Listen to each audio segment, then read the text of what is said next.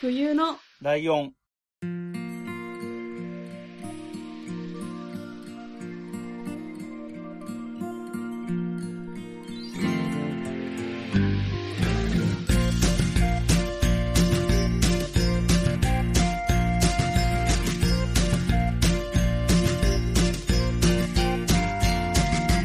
この番組は山梨県出身以外共通点のない2人がそれぞれ好きなことを話す番組です。冬のライオン第105回椿雷道です。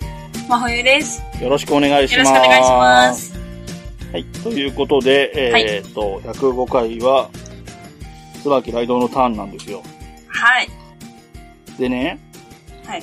これ話すの、まあもちろん僕の中では決まってるし、リスナーさんもタイトル見てるから、これ行くのかって思ってると思うんですけど、はいつもはね、一応結構狙って狙って真冬さんが知らなそうなものを選んでるとこもあるんですよ。まあそれで知ってたらそれはそれでしょうがないんだけど、い。うん。で、でも、今回取り上げるやつは、真冬さんが知ってることは知ってるんですよ。怖いなんか。 はい。ただ真冬さんが見てるかどうかは知らない。うん。えっ、と、何かと言いますと、はオッドタクシーです。い。えあ、知らない。知らない。え、なんで私が知ってるっていう。えっ、と、見えないラジオで、はいはい。オッドタクシーについて語りたい男たちっていう回が。 あ、そうか。名前がお印象に残ってなかったのか。いや、私まだ聞いてないんですけど。あ、ああ。わかった。彼氏がめちゃくちゃ見てた。あ、そうかそうか。あ、じゃあ映画、あの映像というか、その作品を知ってるんだ。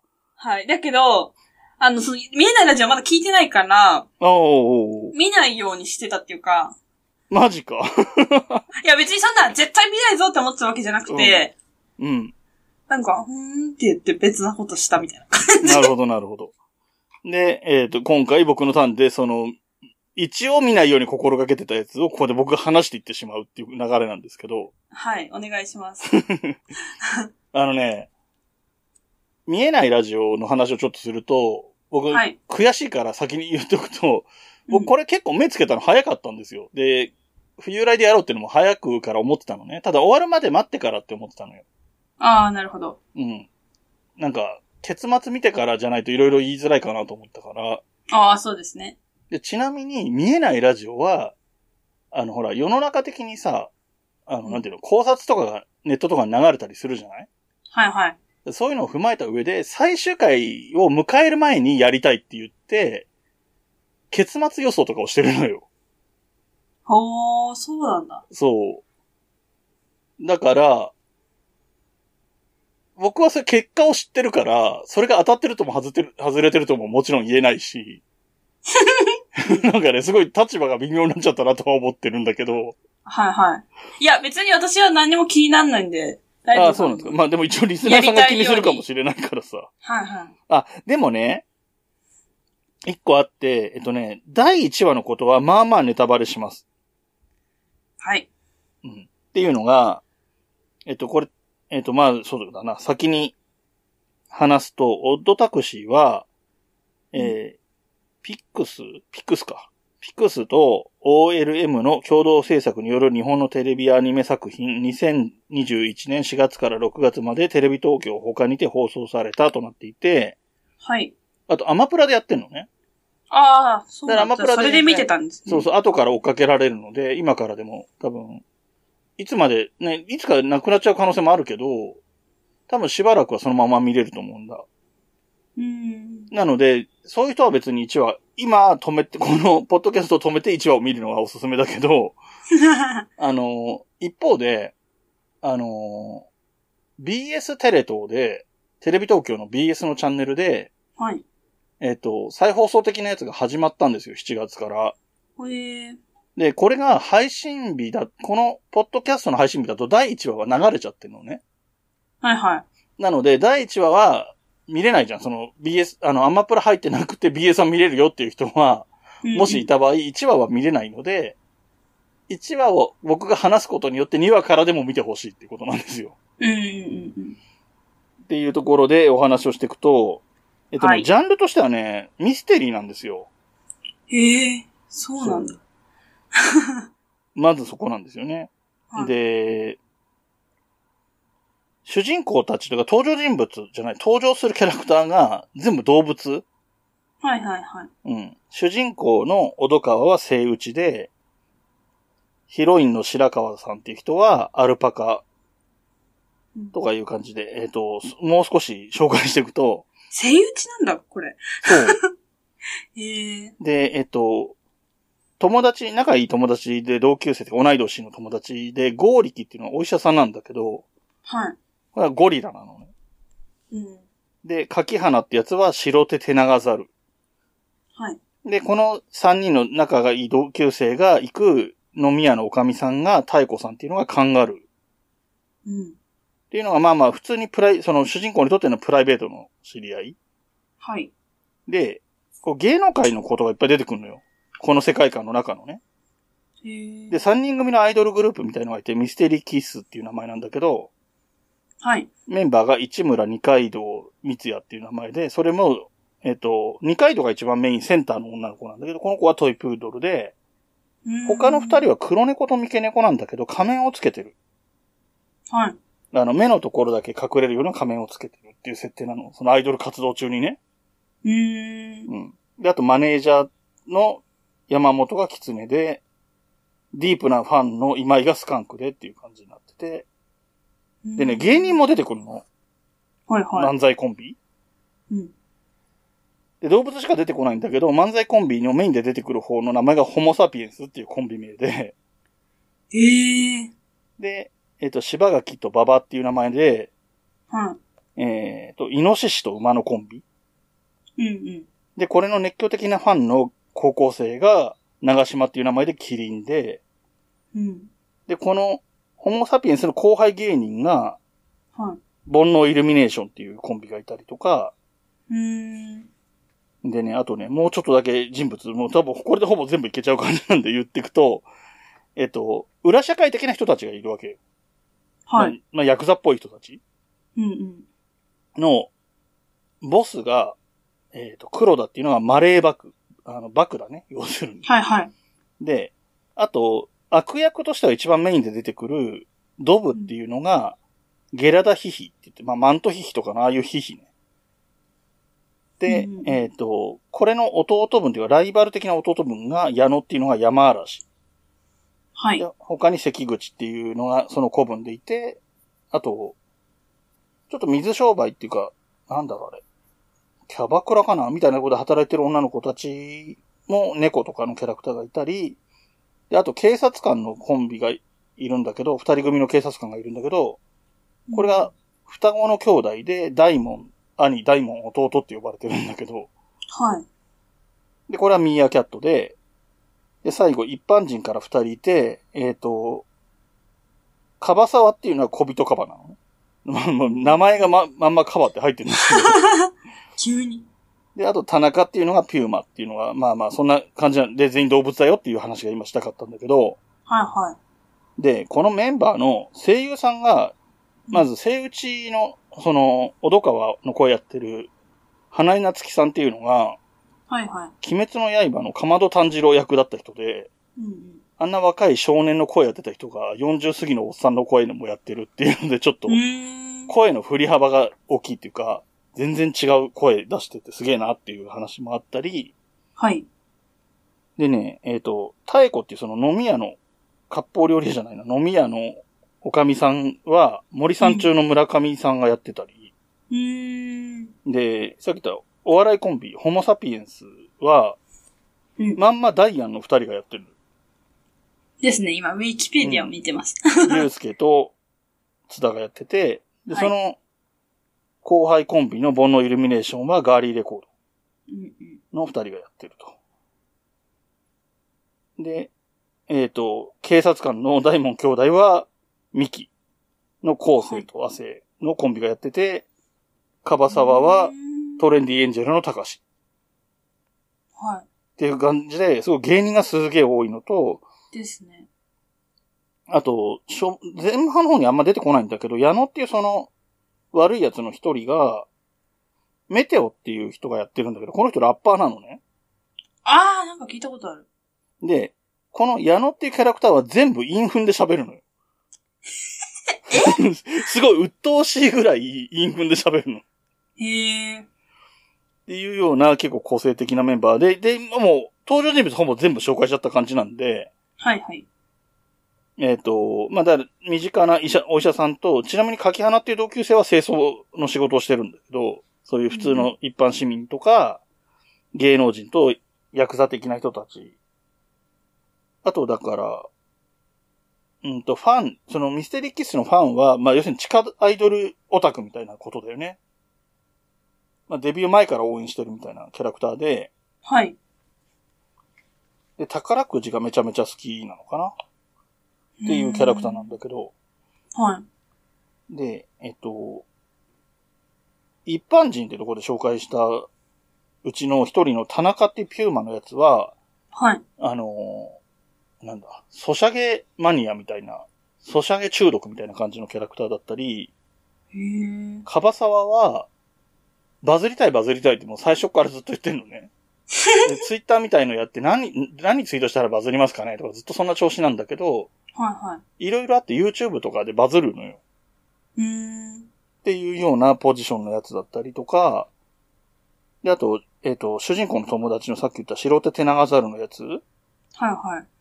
は、あの、婚活アプリに登録してたりとかで、割とそういうなんか現代的なへー。ものは結構盛り込まれてて、はいはい。で、かつ、えっ、と、ミステリーで悪い人たちも出てくるとうんうんうん。いう感じなんですよ。はい。で、この作品を最初に見たときは、全然、あの、面白い、面白いというかすごい好きって思ってるんだけど、全然よくわかんなかった。何が好きなのかとかがわかんなくって、うーん。最初に、あ、こういうところは好きだなって思ったのは音楽。あ、ええそうなんですね。うん。で、このピクスっていうところがもともと、えっ、と、音楽系の、えっ、と、MTV ってあるじゃん。えっ、と、ミュージック TV の MTV ね。うーん、わかんないです。あ そっか。MTV っていうアメリカにある、その音楽の放送するチャンネルがあって、そはい。れの系列の日本の会社で MTV ジャパンっていうのがあって、その MTV ジャパンから分かれてできた会社なんだって。で、映像制作会社で、はいあはい。のー坂道の人たちの PV 作ったりとか、割と、うあーと、ん誰だっけななんか、いろんな人の PV とかを作ったりもしてるのね。だからどっちかっていうとそっちがメインみたいな人たちで、うーんで、だから曲も良くて、で、音楽もパンピーとか、えっ、と、ババとか、おむすびとかっていうトラックメーカーとか、だからヒップホップテイストがあるようなミュージシャンが多く関わってて、うんうん。で、オープニングの曲はオットタクシーってそのまんまなんだけど、はい。スカートっていう人とパンピーが組んでやってる。 で、ユニットミアがそのままスカートとパンピーっていう名前なんだけど。う ーん。で、エンディングは、えっ、と、アイドルグループのセンターの女の子の声をやってる三森鈴子さんっていう人がソロで歌ってるシュガーレスキスっていう曲があって、はい。で、あと、作品の性質上、その、アイドルたちの曲が中でかかるからさ、はいはい。アイドルたちが単純に歌ってるシーンを撮ってる場合もあるし、その、飲み屋さんでラジオでかかってるとか、そういういろんな使われ方をするんだけど、うんはい。そのアイドルグループミステリーキッスの、設定上はし A 面っていうか、いメインのシングルが、はい。超常恋現象。で、多分カップリングみたいな扱いで、波間にキスっていう曲があるんだけど、これ両方かかってて、へでえ。それぞれの曲が、僕の価値観ではそれぞれいい曲だなという印象うんうんですね。ええちょっと、きそれだけでも聞き聞きたくなります ね。ねうんで、えっと、そのよくわかんないけどなんかいいなって思ったのは、あとその、まあ、その、オープニングの曲、オトタクシーとかもそうだし、その PV もそうなんだけど、はい。まあ、あの、動物だったりするから可愛い感じもあるけど、まあ、おしゃれ可愛い感じ、うーん。、で、あの、東京が舞台で、タクシー、夜のシーンが多いのね。タクシーの営業してるのは夜のシーンが多いから、はなで夜の東京みたいなシーンが多いの、結果的に。い。うんうんで、そそういうテイストのおしゃれ感がすごい強く出てて、まあそういうところも好きな要素かなと思いながら見てたんだけど、はい。で、こっからがそのミステリーの話なんだけど、うん。いや、そこがちょっと怖いんです けど。あの、冒頭が、何かが、えっとね、カメラワーク的に言うと、カメラが水中、海中か海のそ中にいて、はい。上の方を捉えてて、そこに何かが投げ込まれて、それが自分の目の前をと、カメラの目の前を通って沈んでいくっていう風に描かれてるのね。うーん。で、その後が、溺れそうになってる夢から目覚めるシーンから始まるのよ。小戸川が。はいはい。で、小戸川タクシーの運転席で休憩中で寝ててっていうとこから始まって、はい。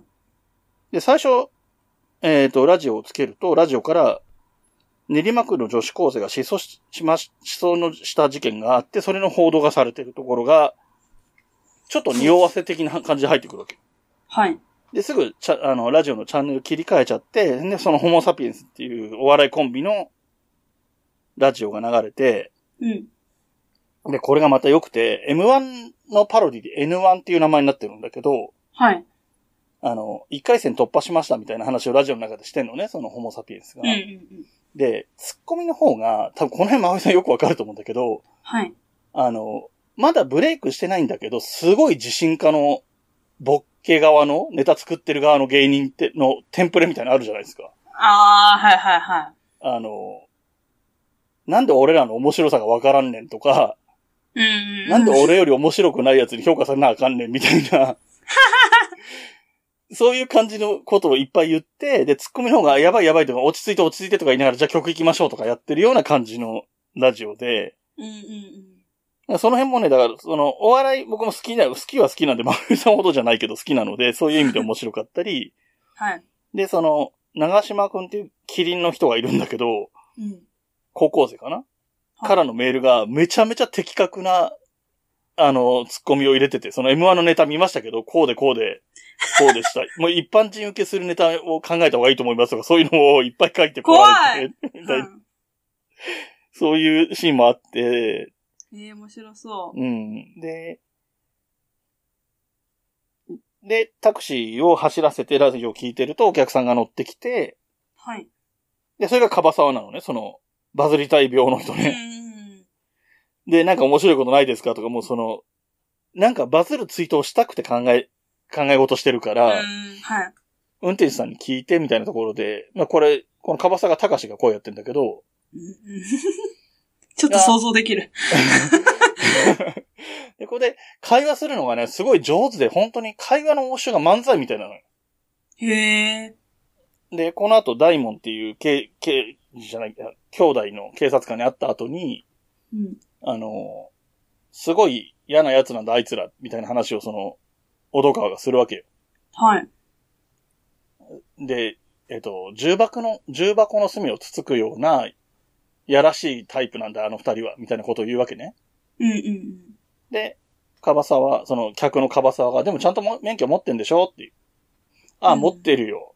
視力検査は勘で当てたけど、みたいなことを言わ、 答えて、で、ツッコミで高橋が、重箱ど真ん中じゃんとか突っ込むわ けよ。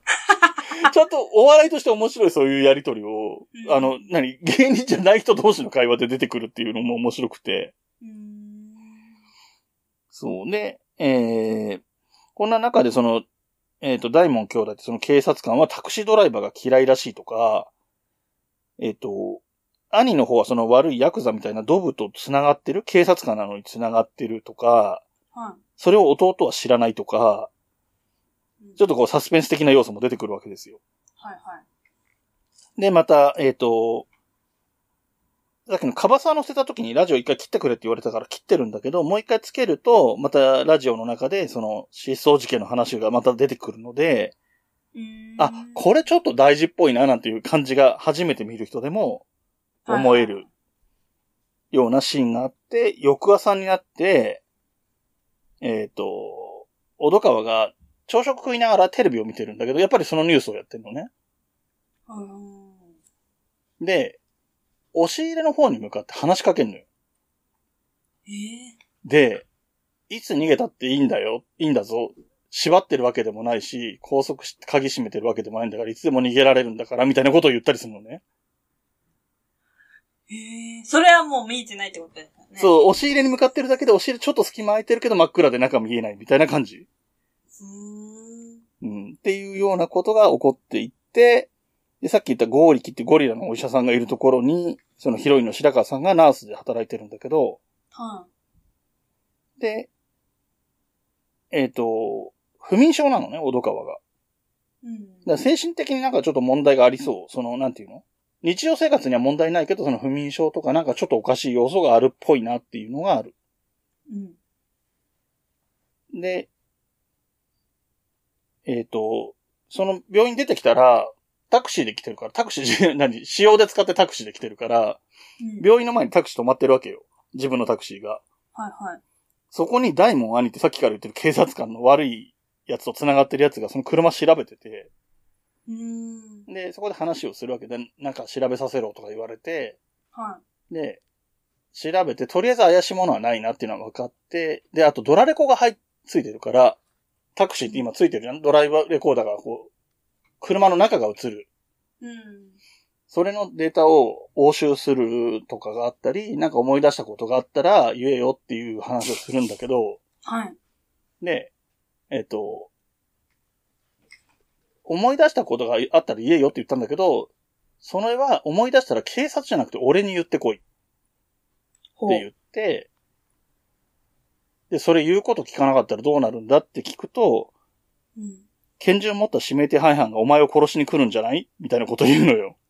怖っみたいな、そういう、うーなんかこう、サスペンス的な要素うん。はい。がいっぱい描かれていって、で、その夜は、えっ、と、小戸川はタクシーで仕事で出てて、うんさっき言った、ゴーリキとか、柿花とかが、その、いつもの太古の店で、お酒飲んでる時にその失踪事件の噂をしてて、うん。柿花が大門から聞いたんだけど、小戸川が容疑者になってるらしいよ、みたいな話をしてたりとか、うん。うん。でも、も警察は、ドブが犯人だって疑ってるらしいぞ、とかゴーリキが言ったりとか、そういう感じ、本当に噂レベルの話が。出てきて。はえっ、と、ドブはう、えっ、と、ストーリーにはまだそんなにちゃんと映ってはないんだけど、まあ顔とかは映ってるんだけど、ストーリーに絡んできてはないんだけど、い。うん。ドブはすげえ喧嘩とか強くて、なんか格闘技とか、格闘技のプロとかに勝っちゃうぐらい強いとか、そういう話が出てきたりとかすると。ほで、その話をしてると、ゴーリキのところに電話がかかってきて、う。うん。えっ、と、病院からね、合力の病院から電話がかかってきて、薬が減ってるとうん。いう話が出てきて、うん。今日シフト入ってたの誰かみたいな話をしてるところでシーンが変わって、うん。そのナースの白川さんっていう人が、小戸川のタクシーに乗る。で、まあちょっと会話して、あの、昼間会った時にあった会話を天丼でまた持ってきたりみたいな細かい、そういう笑いというか、そういう要素も入りつつ、ほうほう。はい。で、走っていくっていうところぐらいまでで、最後のシーンで初めてドブが出てきて、うん。ドブと大門兄ってその、ドブと繋がってるって言われてる警察官が、すれ違いざまに物を渡すってよくある、じゃん、取引的なやつ。はいはいはあの、周りに気づかれないようにパッてパスする感じで渡すっていうシーンが描かれるところで第1話が終わるとい。うーん。いう感じなんですよ。はいはい。ちょっと拙い話だったり、ここが面白いのにってとこ抜けてたりとかはするんだけど、まあ、あらすじ的にはこんな感じで。うんうん。結構謎も多い。ですね。気になることが多い。そうそうそうそう、そういうのが多くて、その、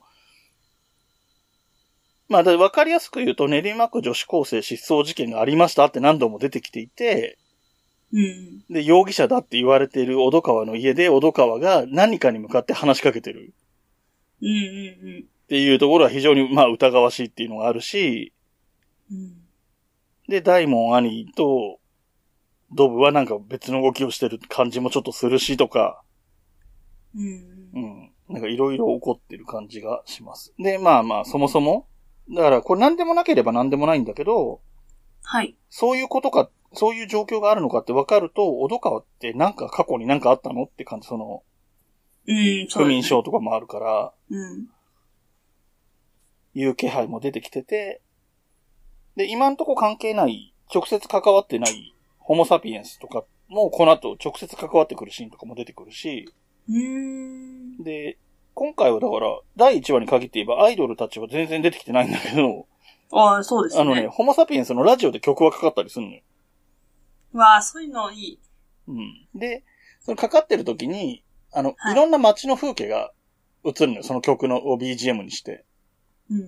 で、渋谷の交差点で待ってる人の中に、そのラジオを聞いてる長島っていうその高校生、ラジオの、はいホモサピエンスのラジオを聞いてる高校生が映ってたりとかっていうのは、後から見るとあれが長島だったのかってわかるんだけど、へえそういう感じでまだ出てきてない人物がチラッチラッと映ってたりとか、はいはい。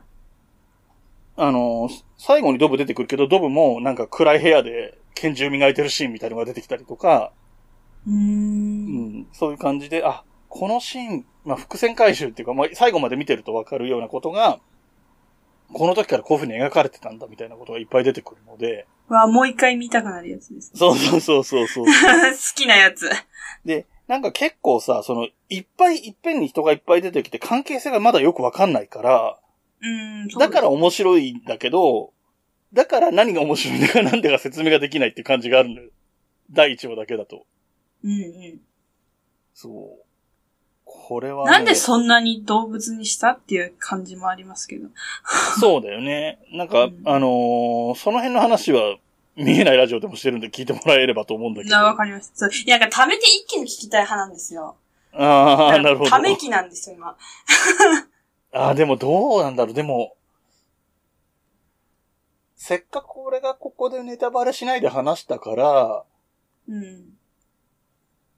見えないラジオを聞いてから見てほしいよね。あ、冬来見えないラジオ、 アマプラっていう順番でいい そうそうそう、。そういう順番がいいと思確かに。う。そうでですね。す。えーそうそうそうそう。だからね、やっぱり、その、あの時点でできる話をしてるっていう感じもすごいするし、うん。で、ピアノマンとかはやっぱりその、なんていうの今いる仕事の、例の関わってる環境とかもあるから、まあ見方が違うところもあると思うし、う。うんん、なるほど。そう。なかなかね、面白い、あ、あっちもあっちで本当に面白かったし、まあ俺はだからちょっと悔しいがあったからちょっとあれだけど、先に越されたって思ってたけど、聞きながら。なるほど。うん。でも面白かったですよ、本当に。うん。なんか、そうね。えっと、ピアノマンが先に人から話聞いて見始めてて、で、おすすめして、な、なんだっけ。うん。二人とも聞いたって言ってた、あ、聞いたで見たって言ってたから、おー。そんな話でしたよ。ちょっとすごい気になる。うん。これは。なんかね、す好きだと思うんだよな、多分。その、お笑いの話とか好きも、そこのホモサピエンスの M1 のこととかも、う。今年勝てなかったら引退か、みたいな話とかも出てくるし、うん、もうすごい、ダメそういうの。話弱い。そう。なんかね、ちょっなるとほどその、お笑いのセンス的なところでも、その、さっき言った会話一般人同士の会話のはずのシーンでも面白かったりとかもあるし、うん。サスペンスの話も、で今、話の、今回の1話の話には出てこなかった、その、田中っていうピューマのやつとか、はいはその、ソシャゲ中毒みたいなやつね。い。うん。とか、カバサもただタクシー乗っただけだし、うん。うんそうですねその、アイドルたちが出てこなかったから、その、それのや、えっ、と、マネージャーの山本とか、ディープなファンの今井とか、その辺も出てきてないけど、それが、それぞれがそれぞれなりにその、なんていうのお互いのやりたいこととかの関係で、それぞれこう、かなり複雑に絡み合っていくから、うん。うん。そういう意味でも、すごい楽しめるんじゃないかな。へえ。これは見たいやつですね。うん、なんかね、これ、すごい単独感がすごいんだよね。なんか、作ってるところも、あの、原作とかもないんだ。漫画が出てるんだけど、漫画はどっちかというと並行して書かれた感じ。で、へえ。うん。このピクスって会社のメンバーの一人が書いてるみたいな感じだから、はうん。なんか、い。なんていうのおそらく続編とかもやんなそうな感じがするし、なんかとリンクしてるとか作者が一緒とかも全然なさそうな、なんかたスタンドアローンな感じのの作品なんでなるほど、単体、単体で語れるこっちのこと知らないと語れないよねとかが全然ないタイプのアニメだと思う。うん。ぜひね、ちょっとね、これ、ちょっと割と久しぶりに、はい。あのー自分の中では熱くなってうまく話せてない感があるタイプのやつなんだけどそうですか ううんんなんかも、なんかもっと、いやいや、反応聞くと、まふさんを見たくなったってすごい言ってくれてるんだけど、うんもっとうまく話せないかなっていう気がずっとしてるいけやど、ね。でもこれもやっぱあれじゃないですか。ネタバレ、やっあ、ぱミステリーだから、ネタバレ会やった時の方が、そのあフーラそうストレーね。ションそうね。はあ、ここれはネタバレ会話したいなう、うん、い、急がないので、これは見て、 見ましたって言います、うそんしたら。あの、見えないラジオを聞いて、見えないラジオ溜まるまで待って、見えないラジオ聞い て、そっえでからもをずっ先とにそれだけ聞こうかなって今思ってます。あーうんうん、ね、これはネタバレ会はできれば、あの、本当ネタバレ会だから見てないとは聞いちゃダメだよっていうテンションで全部話す会はやりたいかな。うんそれをやれば多分あの、その、あれですね、もやもやはなく なる。もやもや消えると思う。そうそう、私もめっちゃわかるんです、その気持ち。うん。そう、あ、そうそう、まさにそうそうそうそう、そういうミことスでテすリよーっ。てやっぱそうなりますよね。うん。ね、でも、そうですね。じゃあ、そういうことで、皆さんも見てあください。の、さっきはい私検索した時に、うんそう1話感想みたいなのが出てきて、うん。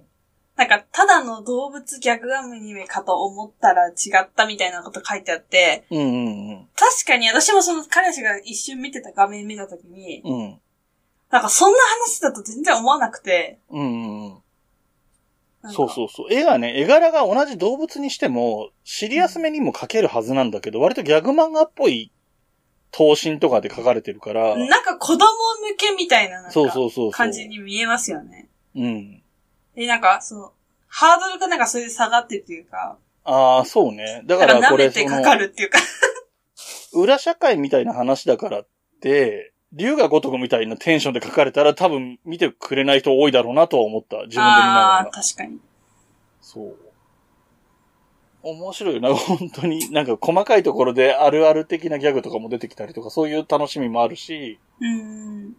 まあ一応それなりに恋愛要素とかもなくはないし、うん、なんか結構いろいろ取り込んでて、お笑いとミステリーと、まあ多少なりともバイオレンスとかもあるし、その現代的なさっき言ったネット関係の話とかうーんも盛り込まれてて、やっぱりすごい人たちなんだなって、作ってる人たち、僕初めて知ったんだけど、このピクスっていううーん。制作会社。うんうんとても面白かったですと。はい。ね、本当にぜひ、あの、まふいさんももちろんだけど、リスナーの皆さんにも、見てほいいしでいすなねと。。うんうん。うん。見ましょね、なんか、本当に、これ、まふいさんが見て、あの、ネタバレ会をやるときに、リスナーさんも見たから聞きたいっていうテンションで、ネタバレ会聞いてもらえたら嬉しいなって思いますね。う。うん、そうですね。はい。はとい。いうことで、そんな、ね、見た人たちは感想を送ってほしいんですけれども、その感想などの送り先は、はい。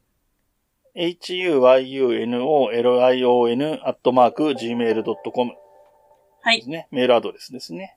うんと、えー、ツイッターのアカウントがですね、はい。 fuyunolion アンダーバー、はい。えー、ハッシュタグがすべてひらがなで、冬来でお願いします。お願いします。はい。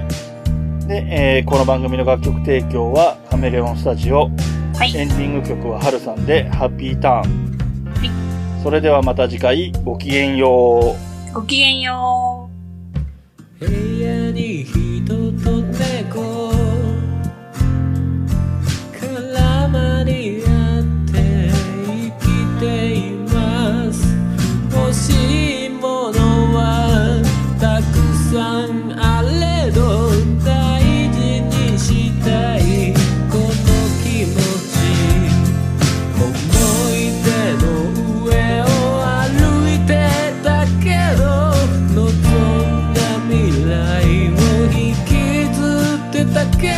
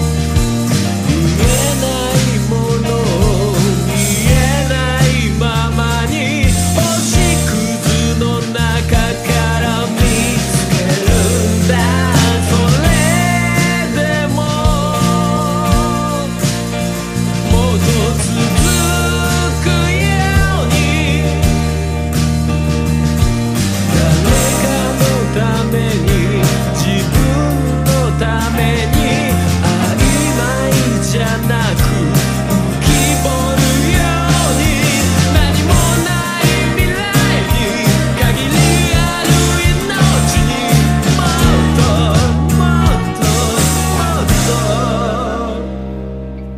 ともっと habitar.